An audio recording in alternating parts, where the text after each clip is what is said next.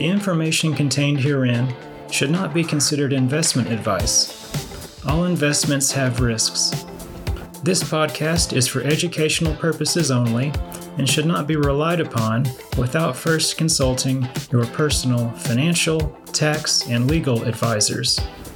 The Benchmark podcast is affiliated with BCS Wealth Management, a registered investment advisor.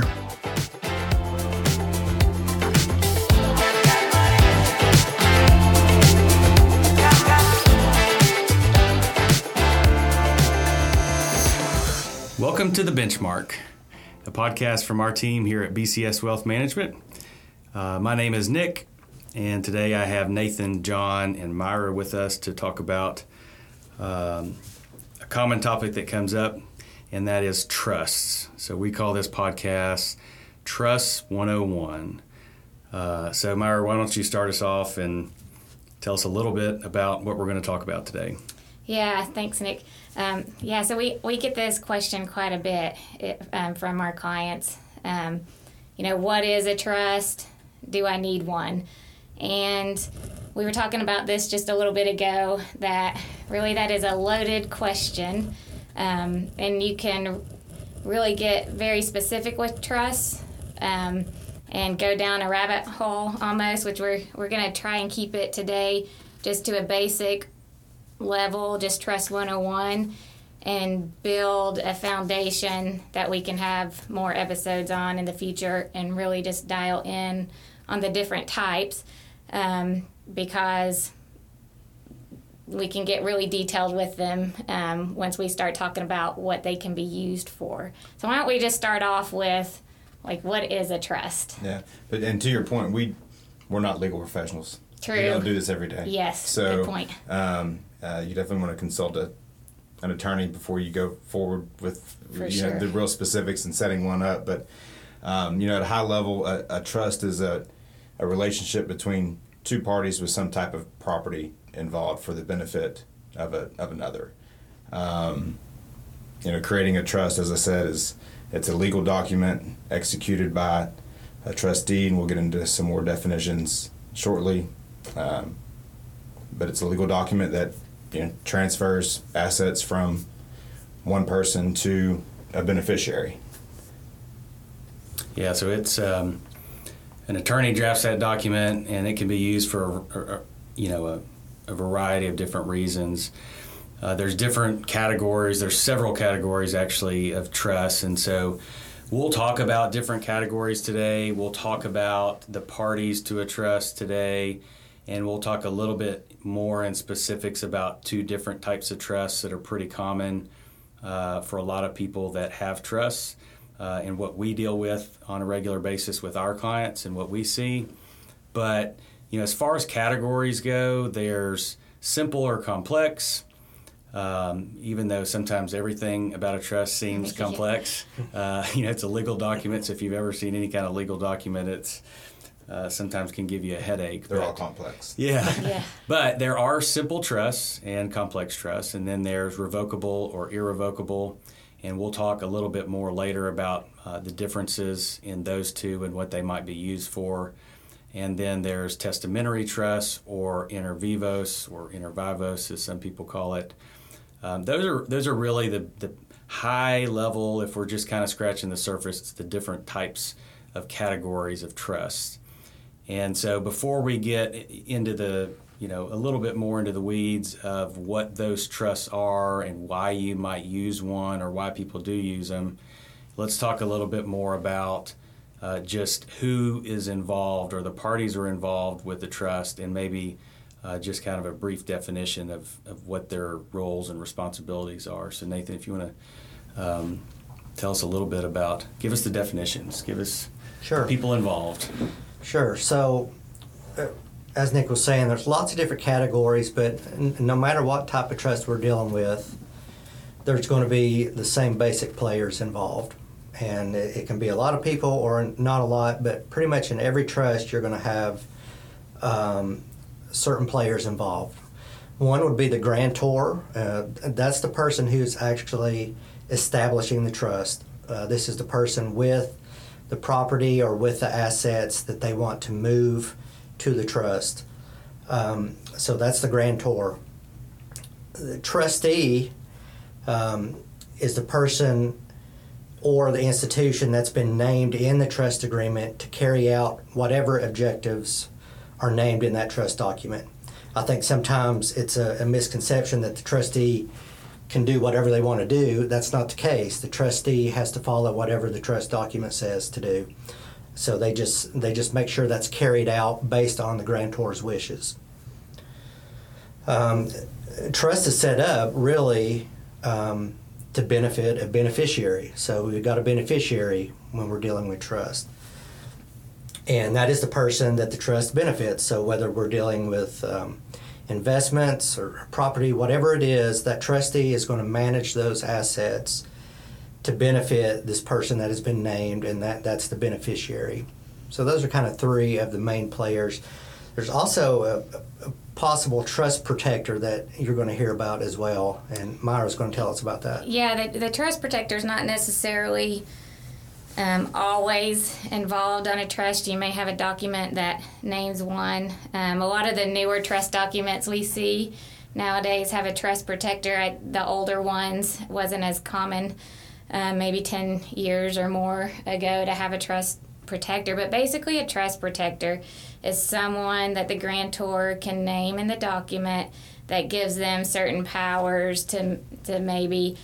Um, change the trust in limited ways based off maybe new circumstances for the beneficiary, maybe new tax laws that come out um, that may make the intent of the trust, you know, change in some way or another where you know something needs to be done, handled differently for the beneficiary you know to maximize the use of the trust. Um, you know it could even be things like it could even be like terminating the trust, at, you know, and that in an extreme case, but um, making distributions to the beneficiary or not based off of current tax law, um, things like that. You could also see um, some other individuals named um, alongside the trust protector, like maybe a distribution committee, investment committee um, named on the trust that that's not necessarily always in a trust, but is sometimes, and we see it more often now. Um, there's also different types of beneficiaries. You may hear um, the terminology like a remainder um, beneficiary or an income beneficiary, and that basically means like an income interest beneficiary is a is a person who's intentionally getting income distributed from the trust every year. So let's say you've got rental, you've got property in there that's rental property. It's you know collecting rent, and maybe for that income beneficiary, that that rent, that income goes out to that beneficiary each year. Um, or a remainder interest beneficiary is going to be someone who doesn't have a current interest, they're not receiving anything currently from the trust, but sometime down the road, based off of some event that happens, that that whatever's in the trust may go to that remainder beneficiary, whether it's someone else passes, like the current beneficiary passes, um, something along those lines. Yeah, thanks, Myra. That's um, and there's more parties involved sometimes, uh, but at a high level, that's going to be, you know, I guess what is required. You know, grantor, a trustee, sometimes a trust protector. Obviously, beneficiaries um, are required to be parties of any kind of trust. So now that we've kind of gotten that out of the way and used the the fancy uh, words for people, and yeah, sometimes that's kind of the boring part of trust. and sometimes you you know you have to uh, there's the or and the e. You know, you kind of have to kind of go back and remember. Wait, is this the grantor or uh, is this the trustee or you know, depending on how complex or um, you know a trust document is, it'll have a lot of different parties serving different purposes. So um, I think they could have come up with better names, but uh, I guess I don't know. Is law, you know, defin or words established from Latin? Latin I don't know, or? but when um, a long time ago, when I first started in this industry, um, there were a group of attorneys. Actually, I think they still meet sometimes, but um, maybe once a week they came and met for lunch to just discuss current topics. And at this point, I had gotten pretty used to reading a couple, you know, their normal documents. And I uh, mentioned to our uh, managing partner at the time, Mike, um, something about like can't they make this more readable? It's like reading the King James Version, which I, I didn't mean, but he took that back to them at their lunch next lunch meeting, and I, I heard about that for a while. But that's what it reminds me of is reading the King James Version. Yeah. Um, you know, sometimes even, you know, as the grantor and the person establishing the trust, you know, a lot of times that person, you know, if they're a client of ours, they'll come back and say, "Hey, can can you look this over? Like, is this is this what we're trying to do here? Because it's Right. it's pretty uh, they've complicated it, but Right. um, you know, it, it, it is what it is, I guess. Um, so we've gotten some of the definitions out and the parties involved, and then let's get back to you know some of the categories. So we we established earlier that simple or complex, revocable or irrevocable, inter vivos or testamentary. So. Um, John, what Yeah, this- tell us about this the simple and, and complex? It really just depends on how the money is, or the income is being distributed to the beneficiary. Um, in a simple, uh, simple trust, it's the, um, you know, i anytime that money is earned during a calendar year, it's distributed to the beneficiary. Uh, in a complex trust, that money can be retained and reinvested uh, to be distributed at a later point. Um, the principal in a simple trust is generally, by definition, not distributed, so it will stay intact uh, to continue to produce income. Um, but really, you know, with the trust, it, the tax rules are, are different in a Yeah. trust. They um, they're not your normal margin tax brackets that, that we all pay as individuals.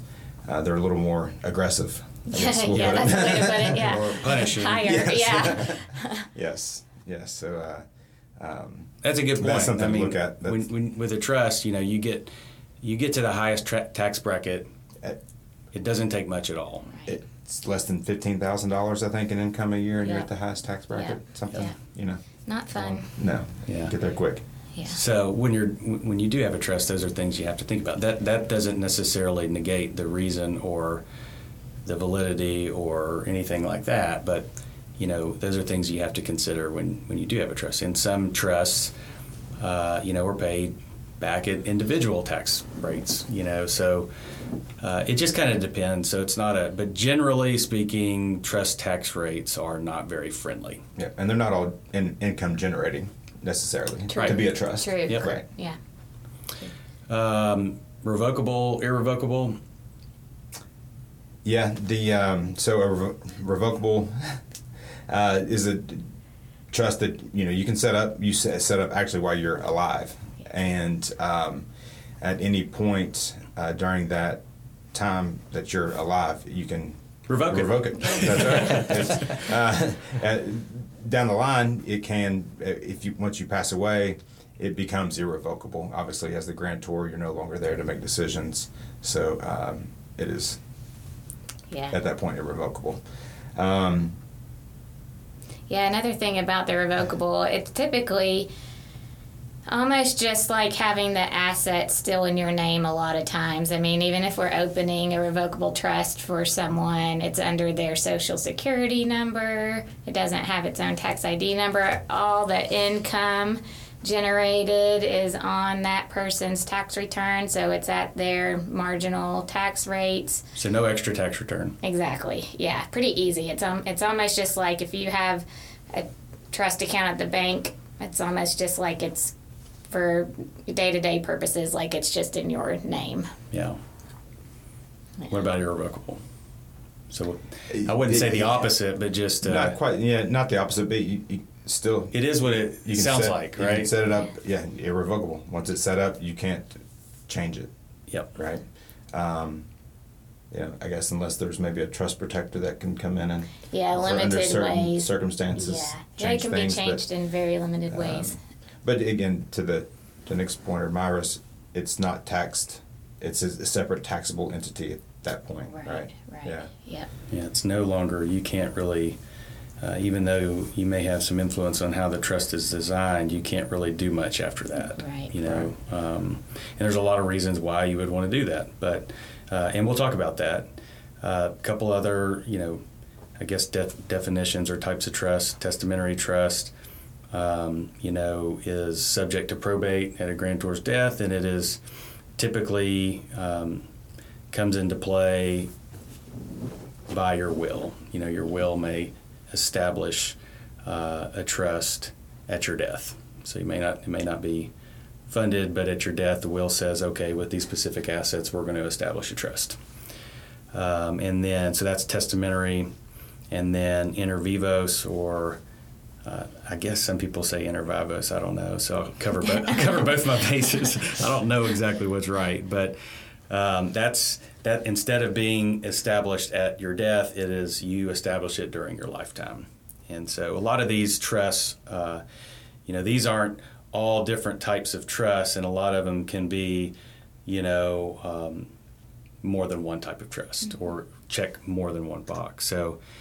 Uh, probably what we see, well, at, at, a high level, a trust is probably going to be revocable or irrevocable. So let's let's talk a little bit more about uh, those two different types of trusts.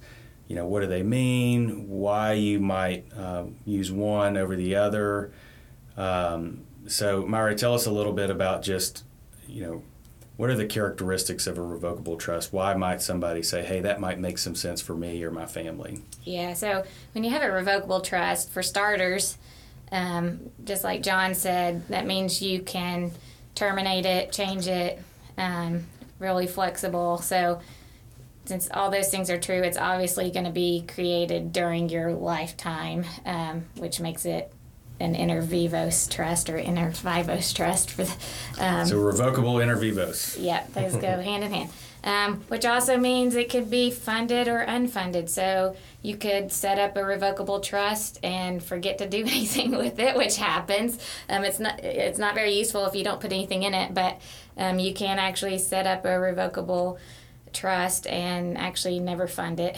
That kind of defeats the purpose. But so, what does it mean to fund it? It means that you change the title on assets to be titled as your trust. So it could be an investment account, it could be your house, where you would go make sure that instead of the deed saying Myra Odell, it could say Myra Odell Revocable Living Trust or whatever I decided to name my trust. Um, so basically, you just change the ownership title on whatever it is that you're wanting to be in the trust. Um, like John said, it be, it be, any revocable trust automatically becomes irrevocable at death, and that makes sense because the grantor, the person setting up the trust, is the one that has the bil- ability to revoke it. And if you're in the grave, that might get hard to do. Um, so it becomes irrevocable. Um, assets and one of the big reasons not the only reason but one of the big reasons that we see a lot of revocable trusts is that assets inside of the trust are not subject to probate.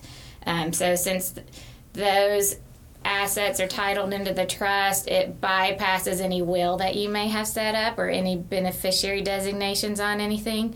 Um, and that does several things. It's it's quicker to transfer the property to beneficiaries. Um, and it's also private, which we'll get into that a little bit more. Um, so let me interrupt you there. Sure. You, you mentioned probate.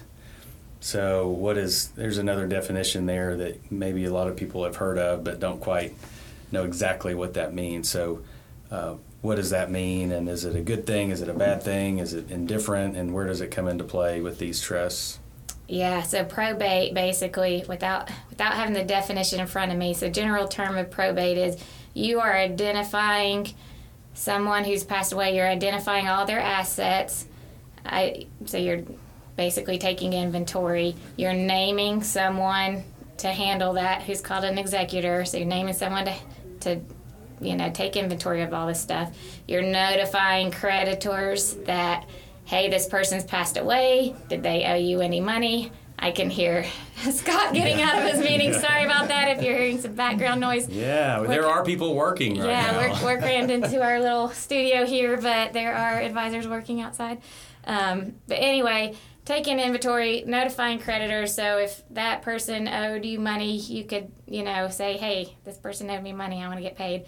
Um, and then eventually distributing those assets um, out to the people that were named in the will for them to go to. So, in a nutshell, that's not maybe the technical definition, but that's what happens. but it's a process. It's a It's process. a It's process. a, and by law, what is it? 100 in Tennessee? Is it 180 days? Well, there, there is a, a waiting period that you have to provide to allow creditors to come forward, things like that. Yeah. And, and also, you know, just to mention, this is done through the court system.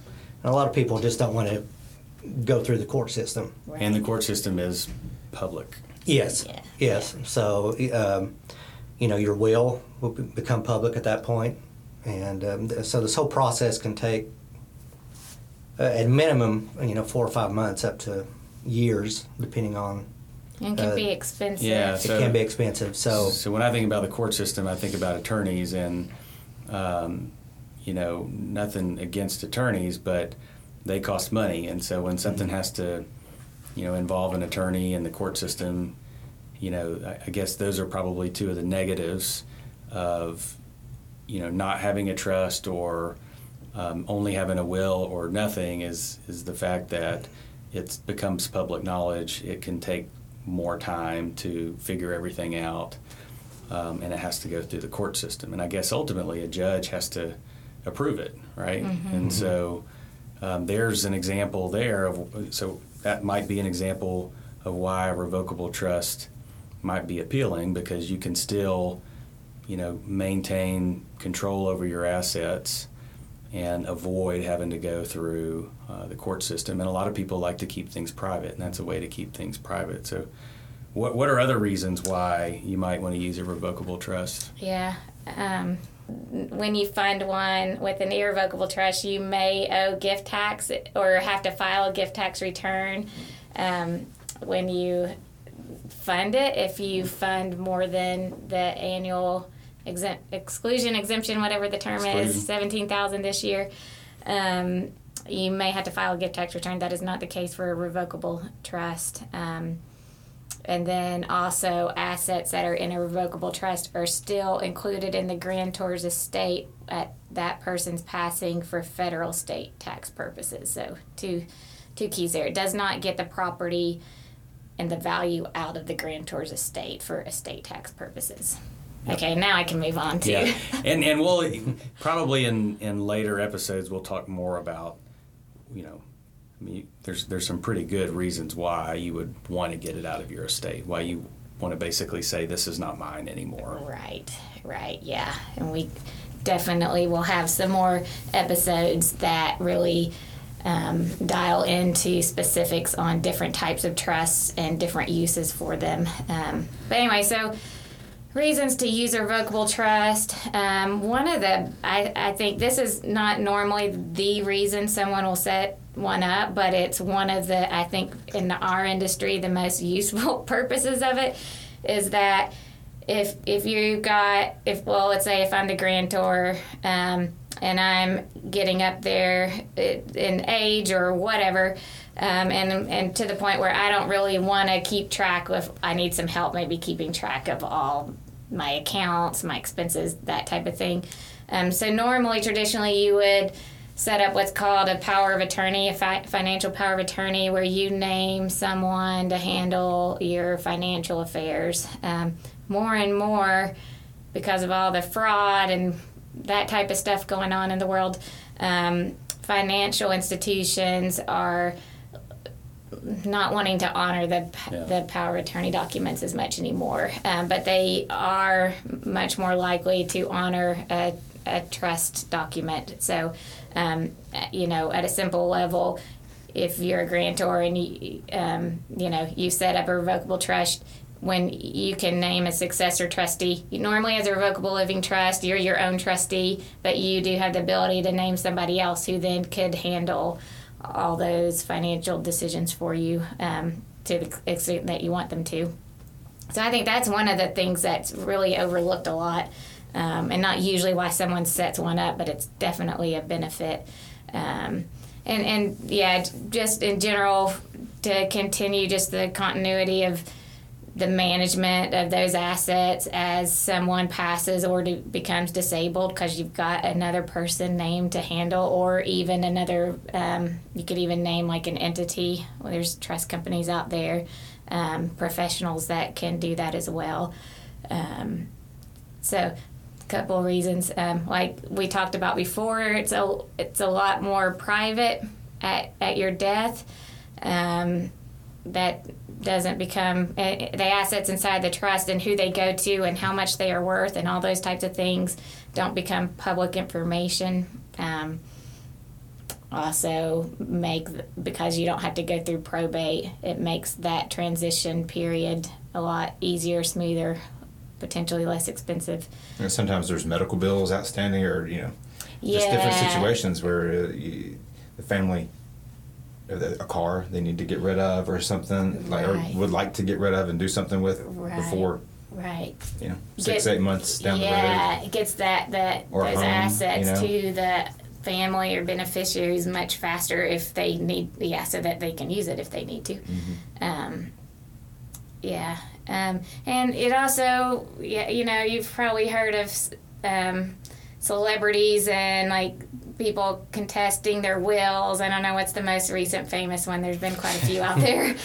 Um, but having a trust you know avoids all of that mess. Well, Um, and there's when there's more money or property or just assets in in general involved, you know, you may have everything buttoned up with a will, but people could come out of the woodwork and, and start contesting that will if they think they might get something out of it. Especially when all your assets become public and Yeah. they see what you've got. yeah that's the situation Yeah. more money more problems There's a song about that. yeah, yeah. I'm not gonna sing it. Don't worry. Um, yeah, and then one other benefit, you know, and this, I, you know, an, an attorney would really need to go into the details of this, but um, you. There's different states have different rules and different laws for a trust set up in that state. So there may be a reason to set up a trust out of a different state you know, depending on what your purposes of the trust are for. So that's that's another reason. So so those are the there's all kinds of reasons, but uh, you know, in general, those are some of the big time reasons why we see them set up. Yeah. So that's revocable. What about irrevocable? So John talked a little bit about the high level differences, but you know, um, what about you know why would somebody want to have an irrevocable trust, and you know what are the benefits of doing that as opposed to just a revocable trust? Yeah. So irrevocable trust, um, like we've said, can't be changed for the most part. Um, when you do fund one, um, it could be subject to gift tax. Um, these are some of the differences. Um, a lot of times, um, assuming like the grantor who set it up doesn't have, if they that person doesn't have a lot of control over the trust, um, the value of those assets and potentially all the growth on them um, is excluded from the grantor's estate when they pass for gift uh, for estate tax purposes. Um, and there's um, some exceptions to that. There's some, and I won't get into the details of that. That'll probably be a different episode. But um, there there are some controls that the grantor can still have over that trust and still get it out of their estate. Um, But generally, if the grantor can, you know, I don't know if influence is the right word, but if they have a say so or it appears that they have a say so, then it's not necessarily considered to be irrevocable. right, right. Gives them too much. They have too much control. Because there's mm-hmm. there's benefits to it being irrevocable, for Right. which somebody might want to do it. But if they can still, you can't have the best of both worlds. You can't maintain control or claw back or influence it, and still consider to have the benefits of or get the benefits of not having control. Right. You know, outside of your estate Right. and things like that. Yeah.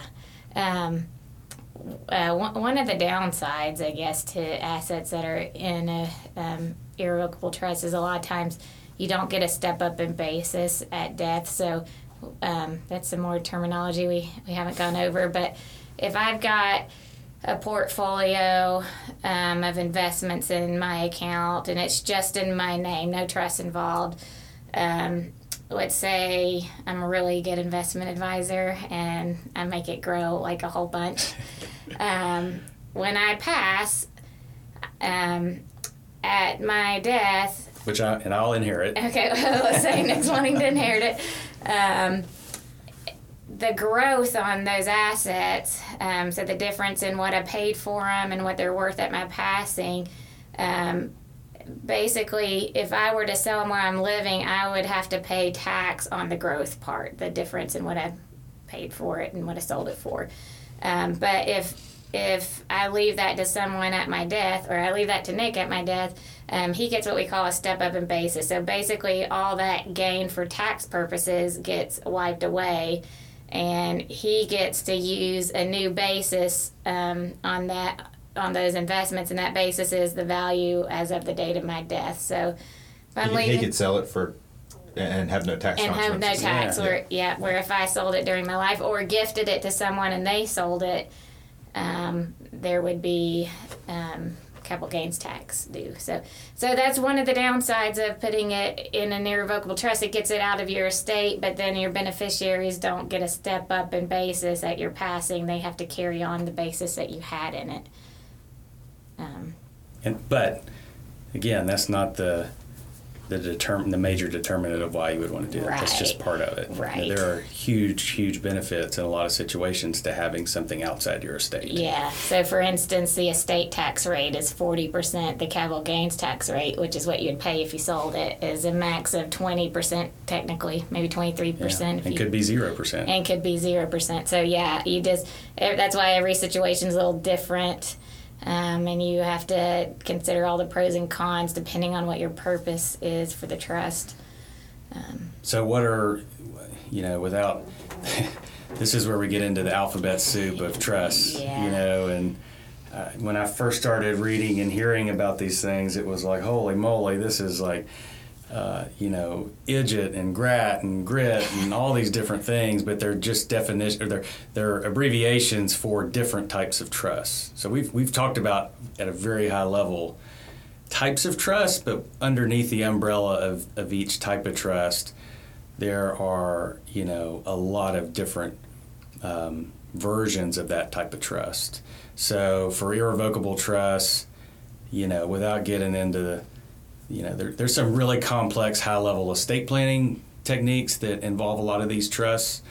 Um, but what are, and some of them have a lot of charitable intent, which is also uh, what I, you know, is, is fun and, and, and fun to work with sometimes. And, and is one of those things where it's kind of the best of both worlds where, you know, a beneficiary or a grantor can benefit from it, but also a charity. And so, without getting into too much detail, we can, you know, I would say each one of these different types of trusts or irrevocable trusts is probably could could be worthy of its own 15 minute conversation or longer.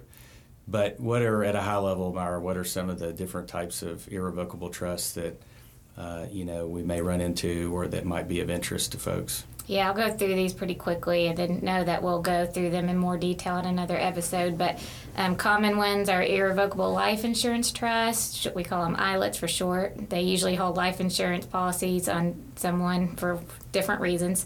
Um, what's called a Crummey trust, um, which is a trust that you set up to put in your annual exclusion gift amount. Um, into each year, and then you've got Crummey letters that go with it. Again, those get very detailed, and we'll, we'll go into that more in another episode. Um, a qualified personal residence trust, which is used to transfer um, like the grantor's primary residence or sometimes a vacation home into um, grantor retained annuity trust or GRAT for short. Um, which is used to transfer appreciation on an asset to someone's kids or other relatives. Um, Or a grit, which is similar. or a grit, which is similar. yeah, we got all the grit, grit. Um, special needs trust um, is typically set up for a family member who um, has special needs and is receiving because of that some government assistance so that trust is set up in a way to not prevent that beneficiary from still being able to receive their government assistance. Um, a dynasty trust is a, a trust that we uh, we call a trust that's meant to last for many generations um, in perpetuity if i can say that word correctly.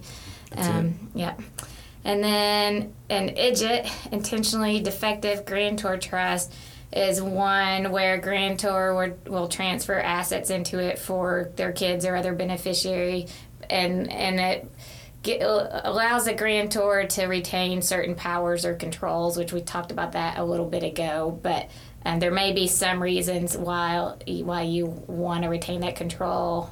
Also means that the income's taxable to the grantor instead of taxed inside the trust. Maybe reasons you want to do that.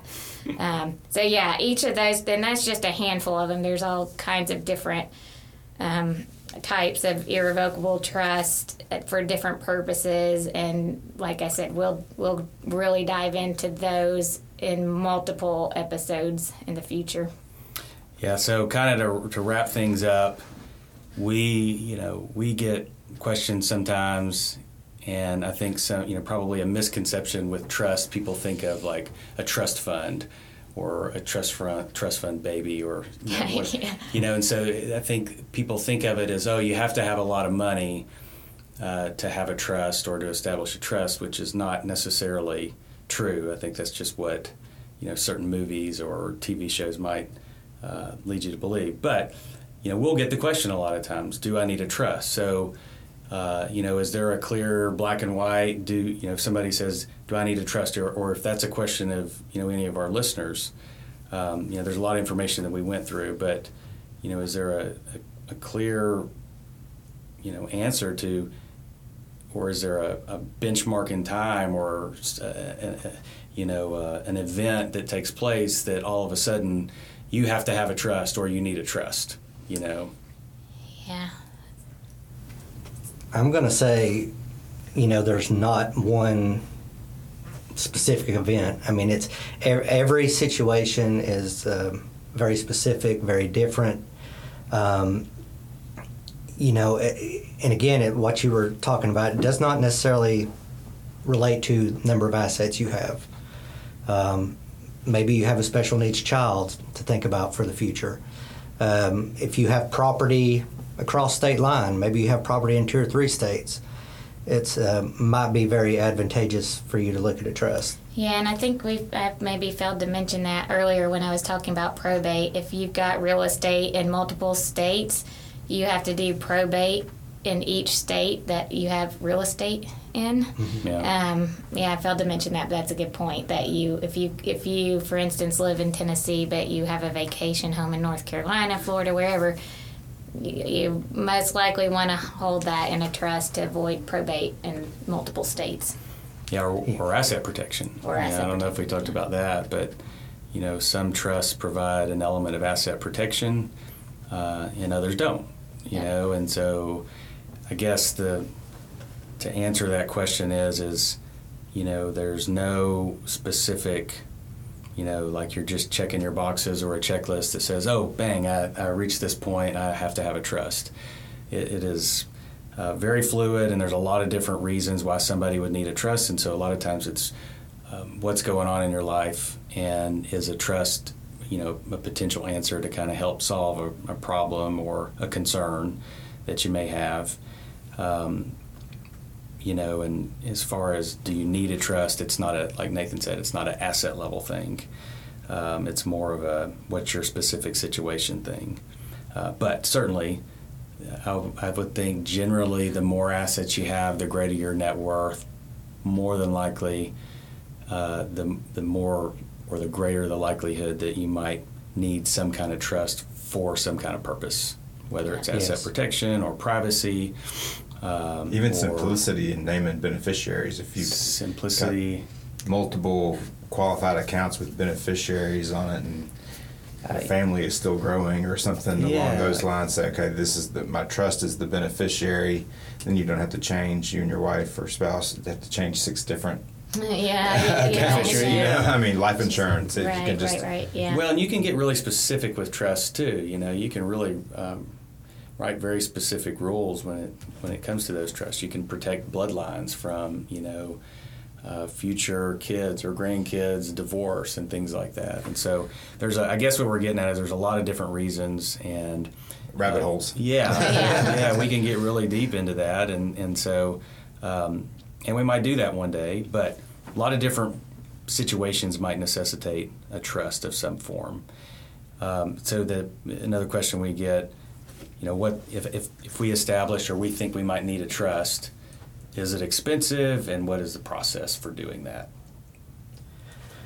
Well, I hate to say it depends because that's not much of an answer, but it depends. That's an But- attorney answer. Yeah. Yeah. but it, it- you know, is it expensive? Um, in general, it's going to cost more than your your basic will. You know, if you go and just get a basic, um, what we used to call a "honey, I love you" will. You know, all to my spouse and my spouse all to me.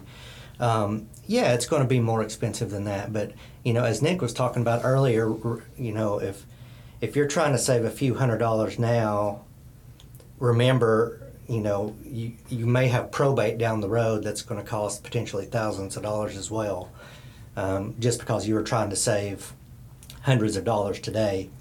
Um, so yeah, it's pr- it's probably going to be a little more upfront uh, compared to your your your basic estate planning documents, wills, and and um, so it's not cheap. Um, compared to that necessarily, but depending on your situation, the benefits might far outweigh the cost difference. Can you do them? What about the process? So, Nathan, if you didn't know, is an attorney. So that's why he's getting stuck with these questions.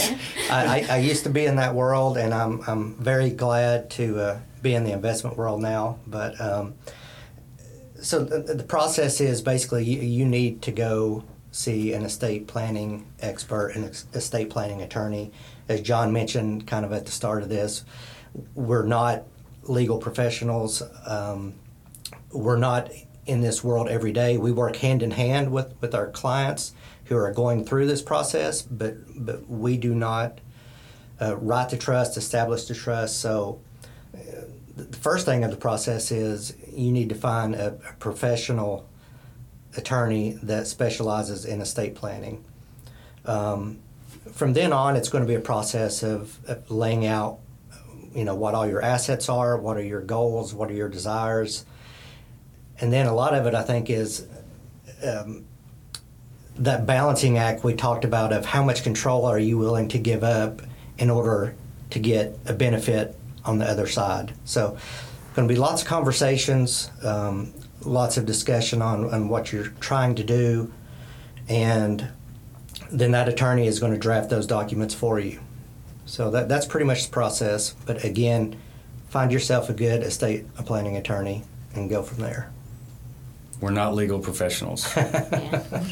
Um, we do work with a lot of attorneys, estate planning attorneys, and we have, you know, what I would say, uh, more than enough to be dangerous. We know about these things, and we can, uh, you know, help our clients identify needs and help answer questions. But at the end of the day, uh, you need to see an estate planning attorney.